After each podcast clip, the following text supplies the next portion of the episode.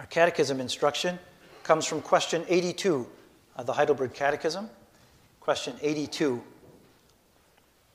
where we are asked this question Should those be admitted to the Lord's Supper who show by what they profess and how they live that they are unbelieving and ungodly?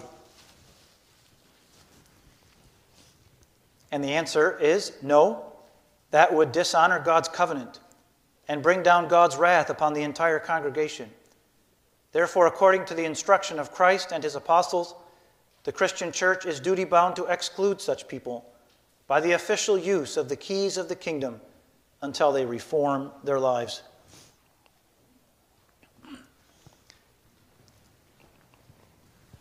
Now, congregation, remember that uh, last week in the Catechism we had question 81. And just to refresh your memory, the question then was who should come to the Lord's table? And remember, at that time, we pointed out that this is a question then for each individual believer in the congregation. Who should come to the Lord's table? And the wonderful answer provided us by, the, by our uh, instructor here those who are displeased with themselves because of their sins, but who nevertheless trust that their sins are pardoned for the sake of Christ. So, that is a question then for each individual believer. That is not something I can do for you, right? That is not something you can do for your wife or something that you can do for your children, right? This is something that each individual believer must bring himself to the bar, must bring himself, must put himself to the test. But now we come to a very different question because now we move to what is the responsibility of the church in this matter. You see the difference between question 81 and question 82. Now we're asking should those be admitted to the Lord's Supper who show by what they profess and how they live that they are unbelieving and ungodly? So now it's a question of what is the responsibility of the church in this matter of the Lord's table? Should the church exclude anyone from the Lord's Supper? Now, what is the question here uh, congregation because in our, in our church here, as, as a Reformed church here, uh, the question actually then becomes not so much about the Lord's Supper as about who is going to be admitted to the church membership generally.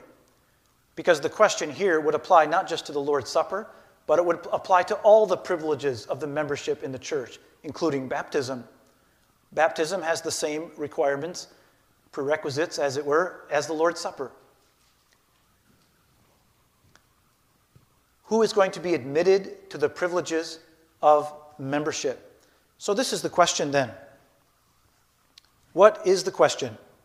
The question is who should be admitted to the membership of the church? And of course, that is a question then for the leadership of the church, right? In this case, in our case, for the elders, for the consistory of the church to consider who is to be admitted into church membership. And then, of course, they would be admitted to the privilege of partaking of the Lord's Supper, making use of baptism for them and their children, and so on. So that's the question. Now, what about the answer? Now, here, my friends, we have such a rich literature on this question in the history of the church, especially in this country. If you study the history of the New England Puritan churches, you will find that they exhaustively discussed this question What do churches have a right to require from those who are going to join their church? There's so many shades of opinion. It's extremely interesting literature to study. You'll know that the great Puritan theologian Jonathan Edwards was dismissed from his church in Northampton. Hey, you think of that Jonathan Edwards? Like, what problem did they have with him? You know, we'll take him, right? But they wouldn't accept him because he would not allow anybody to become a member of the church that didn't make a profession of real, true, saving faith in Christ. There was a movement at the time to allow people to make, become members of the church for simply making a profession of the Christian religion. In other words, simply making a confession that, yes, I believe Christianity to be true, and I want to raise my children in the truths of the Christian faith, but I cannot yet say for myself that I am a true believer. and that my sins are forgiven and that I have experienced true conversion. Well, the church is kind of watered down then what is required of a member of the church, and they allowed such people to join the church and to receive all the privileges of church membership.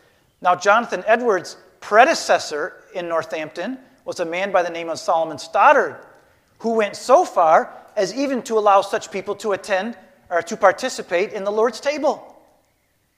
So that even people who wanted to come and to partake of the Lord's Supper did not have to make a profession of real, true, saving faith in Christ, as long as they were sincere Christians. And understand what I mean by that now, right?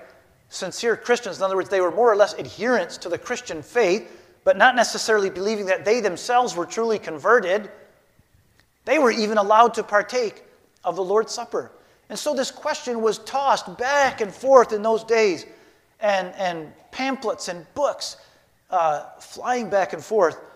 And you know, even there at congregation, we see the mercy of God. Because in that process, which wasn't very nice all the time, it certainly was no picnic for Jonathan Edwards when he got dismissed from his church.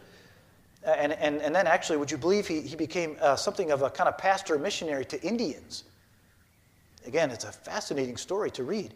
But, but through this rather painful process, again, you know, books getting written back and forth and people screaming at each other, and in one sense, right? The truth emerged, right? There's a great deal of thinking that was done on this issue. And we're, you might say, the, the recipients of, of so much blessing. So you see these terms that I've given you on the outline there a negative charity. So we said that the question now is what do we require from people who desire to join our church?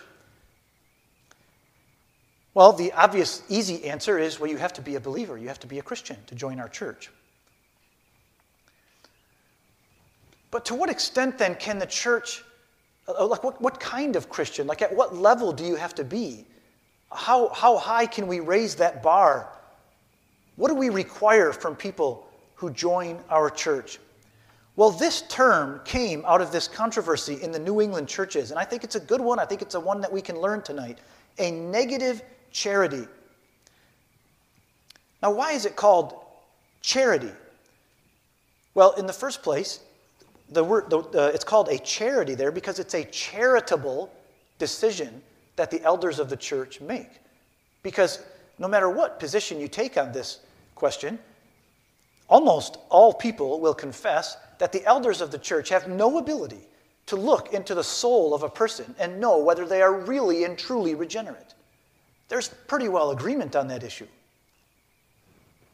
Now, a negative charity, again, don't think negative in the sense of, um, uh, you know, like something uh, mean or, or negative that way, right? But it's a negative in the sense that you're looking for something that's not there. There is not something present. So you can see that in the catechism question that's given us, there are these things. Two things, actually, that we see that cannot be present. They cannot profess something that is unbelieving. Again, if you look, again, most of the sermon tonight is going to be on that question, not so much the answer. The question. They cannot profess something that is unbelieving. There in the first place. But you, you, you hear the negative, right? We're, we're saying this, this cannot be present. Let me explain a, a positive charity a minute. So, a positive charity, again, don't think of positive as something like happy, right? Now think of something that you have to prove that it is present, right? So, the question that the elders have for people who want to join the church is not prove to us that you are a Christian. You see the difference? Prove to us that you are a Christian. No. The elders have a negative charity. In other words, is there anything present in your life that would prove to us that you are not a Christian? And the Catechism very wisely says profess something that is unbelieving. Again, is there some doctrinal error that you profess that we need to clear up before you can become a member of the church? Or is there something obviously ungodly in your life, your lifestyle, that is clearly, visibly, publicly ungodly that would bar you from becoming a member of this church.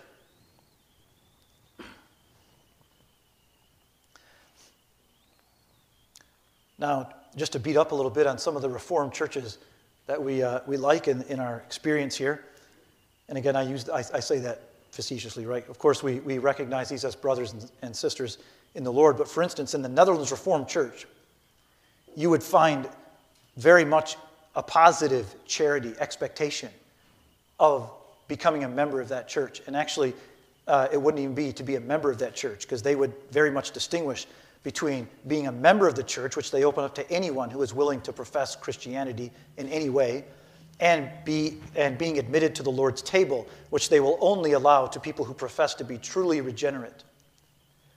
And if you went to the Lord's table, then you would be uh, asked to meet with the elders. And then again, the question would be very much prove to me that you are a Christian. And they would want to hear the story of your conversion. They would want to hear how the Lord led you. How were you convicted of your sins? And again, they're looking very much for a testimony, right? Very much for a story.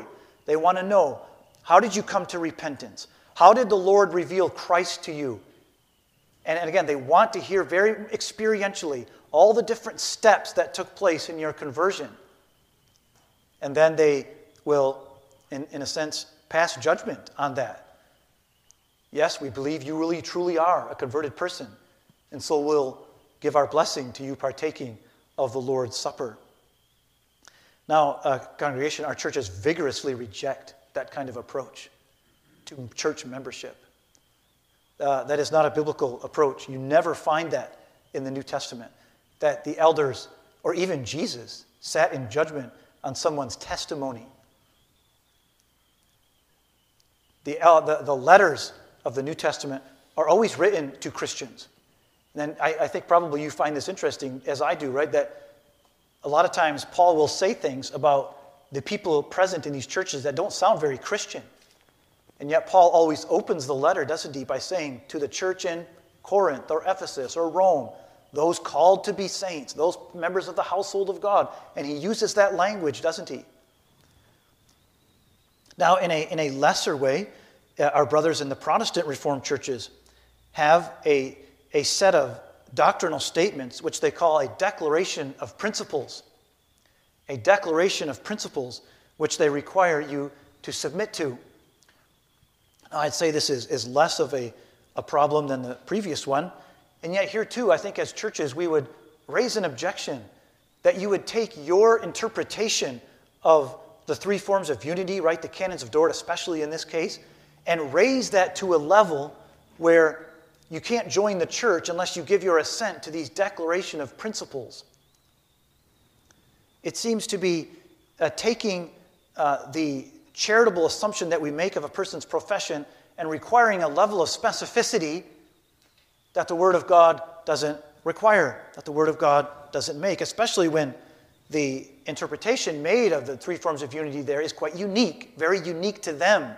No other Reformed church holds to those principles or insists on it. Now, in the United Reformed Church, I'm proud to say that we have people who do hold to those doctrines, and they're welcome in our denomination. But we do not make that a standard or a confessional statement that every office bearer in our denomination has to give their assent to.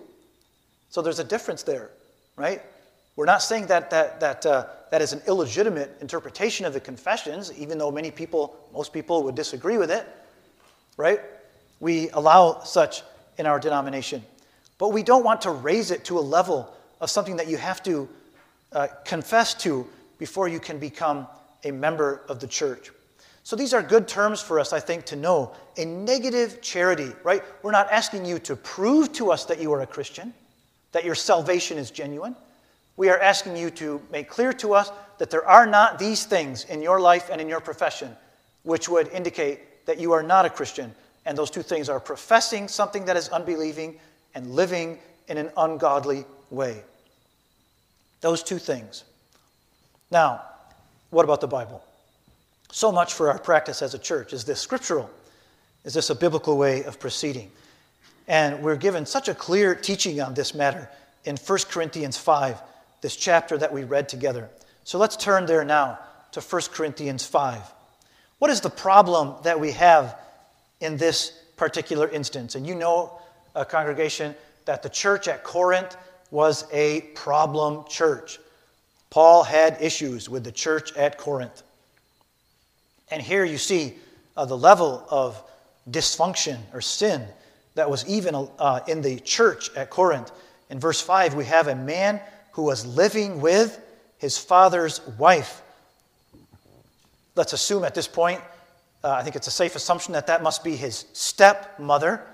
Probably wasn't his mother.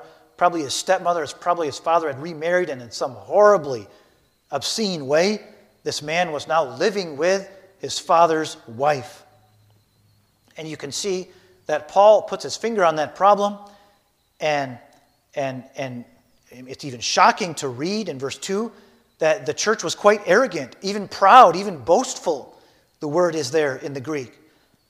Uh, again, the, the church apparently was quite proud of their spirituality, quite uh, confident that they were a, a pious church, that they had every reason to believe they were a strong, Bible believing church. And Paul rebukes them for that. He says, You should have mourned, you should have grieved, verse 2, in order that the one who had done this deed might be removed from your midst. So, this is the solution, Paul says. And in verse 3, he carries on For I, on my part, though absent in body, but present in spirit, have already judged him who has so committed this, as though I were present. Now, if you remember our series on the book of Acts, uh, you remember that Corinth was a Greek city. You remember the, the Greek peninsula there? And then uh, to the east of that, right, was Turkey, where was the city of Ephesus. And so at this time, Paul is probably in the city of Ephesus. You might say just a hop across the Aegean Sea there, right? And he's probably he probably wants to be in Corinth so bad. I mean, you can hear it, right? He says, I'm absent in body, but present in spirit. He could get to Corinth, and there's even evidence that at one point he did go visit Corinth, but he's not there, and he wants to be there. Why? Because he wants the church to take a stand on this issue. That's the solution. This man must be dismissed from your assembly. And that's what we have those severe words in verse 5 I have decided to deliver such a one to Satan for the destruction of his flesh. Now, delivering someone to Satan was a word for excommunication, what we call excommunication, the official dismissal from the body of believers in Corinth. Being delivered over to Satan, and the purpose in verse 5 is for the destruction of his flesh. In other words, this man would come under so much hardship and so much trouble that his spirit may be saved in the day of the Lord Jesus. You see, Paul has always an eye that this man might be saved, but he's, he, he understands well enough that this man first has to be delivered over to Satan. What does that mean? In the church, you have the arena, as it were, of the Holy Spirit. In the church is where the Spirit works with his blessed ministry, his saving ministry of bringing people to Jesus, uniting them to Christ. Outside the church is the realm of Satan. This is the kingdom of darkness. And when Paul says, I'm going to deliver him over to Satan, again, Paul's not there, but he's there in spirit. He says, I'm going to make a decision. And we're going to take that man and we're going to dismiss him from our assembly. We're going to deliver him over to Satan with the hope that he'll come under so much hardship there that he'll realize his sin and he'll come back in true repentance and be admitted back and his soul will be saved that on the day of the Lord Jesus, on that glorious judgment day, his soul, his spirit will be saved. So there's the solution. And then Paul has an illustration. He has an illustration of this. Perhaps it was Passover time at that time. Who knows? It seems like it, it may very well have been. But Paul refers to Passover in verse 7. Clean out the old leaven, he says, that you may be a new lump, that is a new lump of dough. Now, you know that during the feast of the Passover, the Israelites were not allowed to have any leaven, any yeast in their houses, not even in their houses. It could not be anywhere. The Passover was only to be eaten with unleavened bread because that yeast was a symbol of impurity and a symbol of sin. No yeast in your houses and no yeast at your Passover celebration. And now, Paul, you might say, takes that picture, which was so familiar to the Jewish people at the time, and he says, Get rid of the old leaven in other words, take that man who's causing this scandal, this sin, and get rid of that leaven, get rid of that sin before it spreads throughout the whole community. The whole assembly. And again, you can think about the, the children, the younger people who maybe weren't uh, as, as well versed in the matters of Christianity, the new visitors, the new converts, and they see this man, he's living with his father's wife. And they think, well, nobody seems to be doing anything about it here. Nobody seems too concerned about it. Maybe it's not so bad. Maybe the seventh commandment isn't quite so strict as we at once thought. Right? And again, you can see how that poison is beginning to spread because of the inaction of the leadership of this church. And Paul is just burning with desire to be in their assembly so he can stand up, make a decision, take that leaven, get, out get it out before it poisons the whole dough, the whole lump of dough. Clean out the old leaven that you may be a new lump, just as you are in fact unleavened. For Christ, our Passover, also has been sacrificed. And verse 8, let us therefore celebrate the feast. Now, here, this is almost certainly the Lord's Supper. They weren't, uh, they weren't supposed to be celebrating Passover anymore, right, since Christ had come. Let us therefore celebrate the feast, not with old leaven, nor with the leaven of malice and wickedness, okay, the yeast of malice and wickedness, but with the unleavened bread of sincerity and truth. Now, in the next verse, Paul has to make a clarification. That's the next thing in my outline there, the clarification. Paul says very quickly, I wrote you in my letter not to associate with immoral people. Now, my friends, Paul had written a previous letter to the Corinthians, a letter probably which we don't have anymore. Uh, God did not see fit in his providence to preserve that letter in the canon of Scripture. But in that letter, Paul must have said something like, Do not associate with sinful, immoral people. And the Corinthian people had misunderstood that. Okay, in verse 11, Paul corrects their misunderstanding. But actually, I wrote to you not to associate with any so called brother. Now, that brother is a technical term for somebody who is a Christian, somebody who is a member of your assembly, your congregation, your church. So, Paul's not saying don't associate with any immoral people, right? He says in verse, uh, or at the end of verse 11, if you did that, you'd have to, you'd never leave your house in the morning, right? I mean, there, we, we associate with immoral people all the time. But Paul says the kind of separation that I'm calling you to do is between those immoral people who are brothers and sisters in the church. In other words, members of your church. This is the problem. This is the problem. For those kind of people who profess to be Christians and yet commit these kinds of sins, they are not to be associated with. So don't misunderstand my previous letter, says Paul. Well, my friends, that brings me then to these points of application, which I think you can see fits perfectly with the catechism instruction that was given us this evening. So, the first question then who should the church judge? Who should the church judge? Based on our scripture this evening, I think we can answer that question very, very confidently that the church members are, or the elder, the leadership of the church is called to uh, judge those who profess to be Christians, those who are members of the church.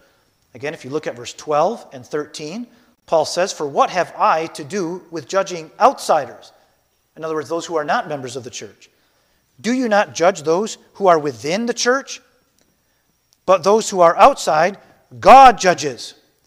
Remove the wicked man from among yourselves. So, who are the church to judge? Those who are within the church. And by the way, congregation, just a clarification too. The word judge here, I know it has a very negative connotation in our society today, but understand the word judge here as assess. Right? It's not a negative thing. Sometimes we use the word judge as a synonym with condemn. Right? But that's not how Paul's using it here.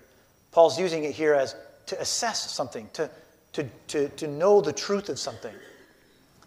So, who should the church judge? Paul clearly teaches that the church should judge Christians. How should the church judge others?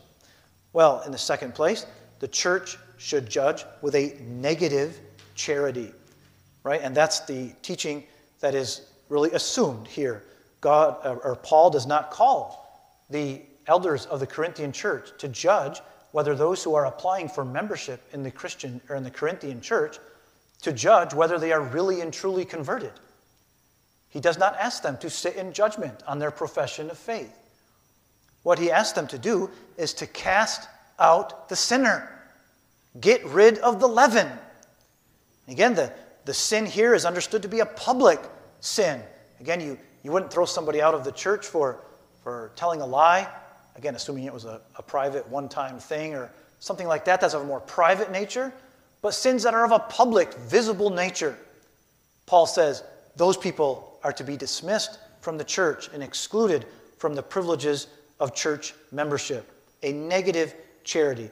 Now, it's interesting when we look at the examples that Paul gives in, his, in the rest of his letters, or uh, in all of Scripture, we can see different examples of what kind of sins those are that count as sins that can bar a person from membership in the church. So I put these four verses here. Uh, we don't need to read every, every word of them, but in Matthew 18, you have here people who refuse to resolve conflict. The refusal to resolve conflict. And again, this is the very well known Matthew 18 principle of going to somebody privately, taking with you two or three witnesses on the second try. But then Paul says if he refuses to listen to them, that is, to the person uh, who brings the witnesses with him, tell it to the church. And then those very solemn words Truly I say to you, whatever you bind on earth shall have been bound in heaven, and whatever you loose on earth shall have been loosed in heaven.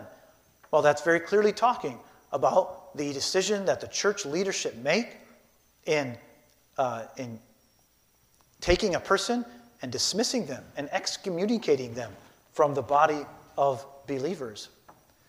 But again, notice that the nature of this sin is something public and visible, right? Even on the principles of a negative charity, if there was a conflict between two people, especially if that conflict is between two people that are within the church, they're not allowed to participate in the Lord's Supper. Uh, we mentioned that last week. But neither are they even allowed to come into the membership of the church until that has been resolved. In Titus 3, we have here in the last verse there reject a factious or divisive man after a first and second warning, knowing that such a man is perverted or twisted and is sinning, being self condemned.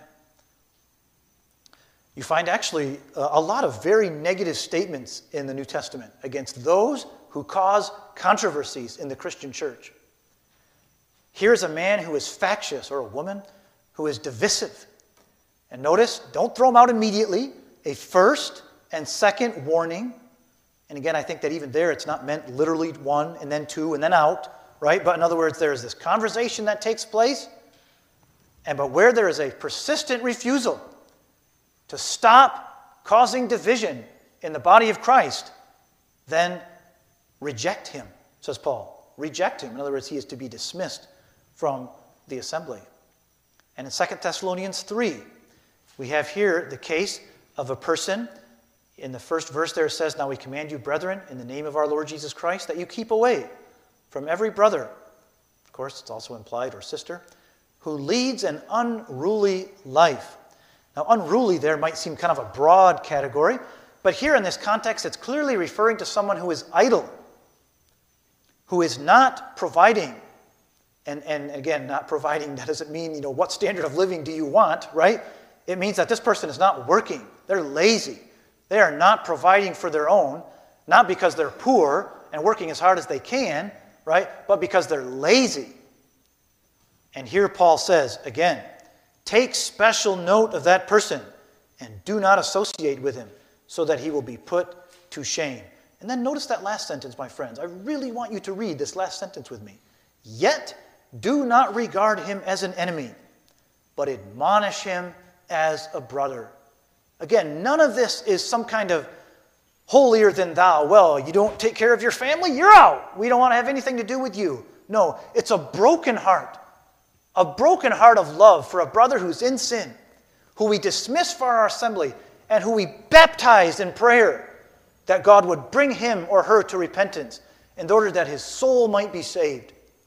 You see the spirit in which this is done. It is not a happy day for a church when a, a, a member of the church comes under discipline. That's a sad day for a church, a day for broken heart, and a day for prayer. The last example given us here is in 1 Timothy 1, where Paul mentions Hymenaeus, in the last sentence there, Hymenaeus and Alexander, Alexander, whom I have handed over to Satan. So that same expression there, so that they will be taught not to blaspheme. Now, here we're not told what their sin was. So it's hard to know what, why they were excommunicated from the church. In the context of 1 Timothy 1, again, if you read around in, in 1 Timothy 1, it seems likely that these Hymenaeus and Alexander may have denied the resurrection of believers on the last day. And you'll notice that in our catechism, right, it says that those are not to be admitted to the Lord's Supper who show by what they profess that they are unbelieving. They profess something unbelieving. And so it seems likely that in the case of Hymenaeus and Alexander, they denied the truth of the resurrection, which Paul says is blasphemy. And so they were handed over to Satan. But again, there it is again, so that they will be taught not to blaspheme, not to cut them off and to send them to hell. No, but that they might be won over, that they might be brought to repentance, that they might be received back into our fellowship. So, my friends, how should the church judge others? The church is judging public, visible sins, as well as uh, public and visible errors that are professed with the mouth. And the application, third, third application, how should individuals judge themselves? Well, my friends, I'm not going to say much about this because that takes you back to last week. But I just want to again bring out that distinction. We're talking tonight about what the church judged, judges. The church judges with a negative charity. But that's not how we are to judge ourselves. My friends, when you are judging yourself, you need to look into your soul. You need to say, Search me, O God. And you need to look within your soul and to ask yourself those questions that we talked about last week. Am I displeased with myself because of my sin? Am I, am I trusting that my sins are forgiven me only for the sake of Christ? Again, I, I, want to, I really want that to be clear. No elder stands in judgment like that on you. In fact, the sad thing that's the truth, congregation, is that sometimes the elders can even hear somebody making a profession and they may even have doubts themselves about whether this person is truly converted. But again, because we are called to judge with a negative charity, we may approve that person to join the membership of the church. But, my friends, for you personally today, being approved into the membership of the church does not mean that you now have a, a, a, a, a straight to heaven pass, right? A get out of jail free card that's going to admit you straight into heaven. God calls upon you to look within your soul. Is there faith in your heart? Is there a earnest desire to please God by my lifestyle? Is there true repentance when there is sin? Again, I'm not going to go back over what we talked about last week, but again, it's critical that we understand that the elders don't hand you, right, a ticket to heaven. They're simply saying that in our judgment, there's nothing here which disqualifies you from becoming a member of this church. In congregation application 4, how will God judge? Well, God can judge even more than we can judge ourselves because He sees into your heart. He has an all seeing eye. You can fool the elders, but you will never fool God. Now, congregation, for all that, I don't want to end this sermon on that point.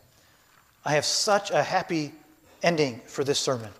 And if you would take your Bible with me and turn to 2 Corinthians, 2 Corinthians in chapter 2. The happiest ending to this sermon that you possibly can imagine. 2 Corinthians chapter 2 and verse 5. Well, let's start with verse 4. 2 Corinthians 2 and verse 4. Paul writes, For out of much affliction, again, chapter 2, verse 4, for out of much affliction and anguish of heart I wrote to you with many tears, not that you should be made sorrowful, but that you might know the love which I have especially for you.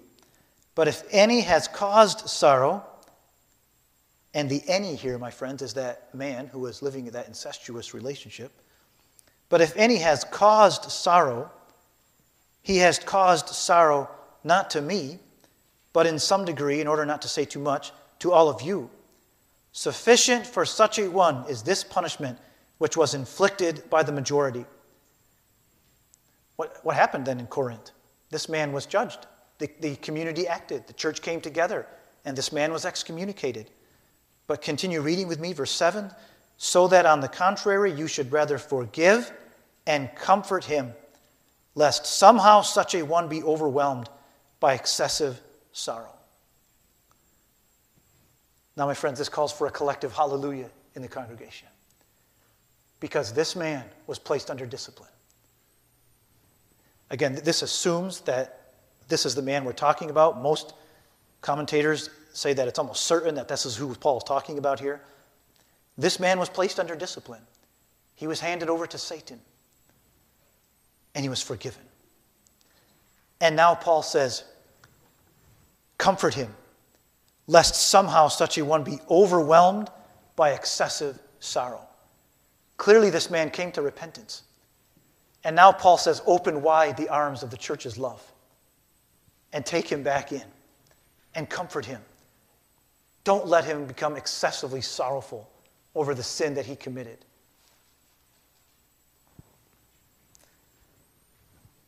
Isn't that a beautiful thing, my friends? That there came a day in the Corinthian church when that man who was living with his father's wife took his place in the church pew and he heard from the pulpit, Grace to you. Again, I don't know what salutation or greeting the apostle used, but he certainly said this a lot Grace to you and peace. Congregation, doesn't your heart, doesn't your heart melt with joy at what the Holy Spirit does in the life of people? How that this man who committed such an unthinkable sin came to the grace of God, found forgiveness in the Lord Jesus Christ, and the church welcomed him back. You know, the Apostle Paul often sounds so severe, he sounds so uncompromising. But don't you see the broken heart of the apostle here? As he says, Don't overwhelm this man with sorrow. Don't hold it against him. Don't even bring it up again. God has taken the sin of this man. And, congregation, God has taken our sin, if you're a believer this evening, and he's cast it into the sea of forgetfulness. And he remembers it no more. As far as east from west is distant, so far has he removed our sin from us. This man is rejoicing in glory today. And someday, my friends, we'll all get to meet him when we enter into the gates of heaven and see the man who made it into 1 Corinthians as such a vile sinner and who made it into 2 Corinthians as a redeemed sinner. Let's close with that. Let's pray. Oh God, we are astonished again at the grace and the mercy you show to sinners. Lord, none of us here have committed the sin that this man committed. And yet, this man sings and shouts for joy in the New Jerusalem today. He sings, Worthy is the Lamb that was slain, that shed his blood to take away my sin. And Lord, we rejoice in that same Lamb of God. We rejoice in that Christ who is our Passover lamb. And Lord, as we have meditated this evening on the responsibility of the church's leadership, I pray, Lord, that we would uh, come beyond that even this evening and think about ourselves as individuals and our own hearts and our own sin which we have committed. And so, Lord, as a congregation, we come. We come under the blood, under that blood of sprinkling of that Passover lamb. We take that blood, Lord, and smear it on our doors and know that we have hope in no one else, nothing else, but in the blood of Jesus Christ. Just as I am, without one plea, but that thy blood was shed for me. Lord, this is our only plea, our only argument to make when we consider ourselves this evening. But Lord, we do pray for the elders of this church and the difficult task they have of Uh, guiding this church, and especially in the matter of admitting people to membership, admitting people to the privileges of membership as baptism and the Lord's Supper. Lord, will you give them a, a great deal of wisdom and discernment that they may lead well and that this congregation might be pure of all leaven, all yeast that would defile us. Lord, I pray also for Dylan and Andrew as they have come into the Confession of Faith class, and as we now consider these things together. Lord, I pray that these young men would be filled with a firm, unshakable resolve to give their hearts and lives to serve you, and not just as Christians, but also as members of this church, to receive from us grace, but also, Lord, that the grace of God would flow into them and out of them to us, so that we might be mutually beneficial to each other in the years to come. Bless these brothers, Lord, and give them all that they need as they pursue their studies with myself. Lord, we ask all this in the name of Jesus Christ, our Passover Lamb. Amen.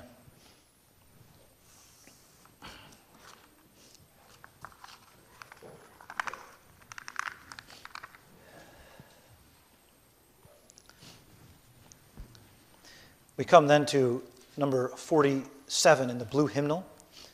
Hymn, uh, number 47. Number 47, where we uh, sing these words Be thou my judge, O righteous Lord. Try thou mine inmost heart. I walk with steadfast trust in thee, nor from thy ways depart. So we'll sing the seven verses of number 47 in the blue hymnal.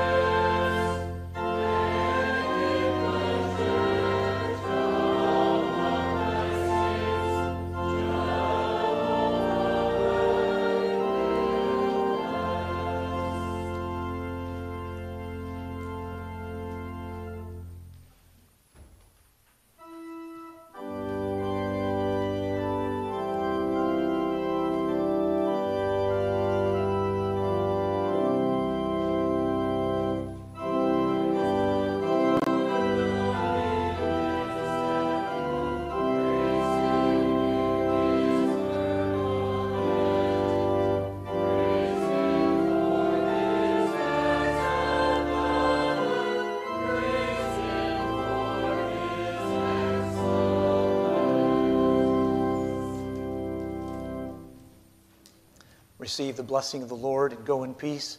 The Lord bless you and keep you. The Lord make his face shine on you and be gracious to you. The Lord lift up his countenance upon you and give you peace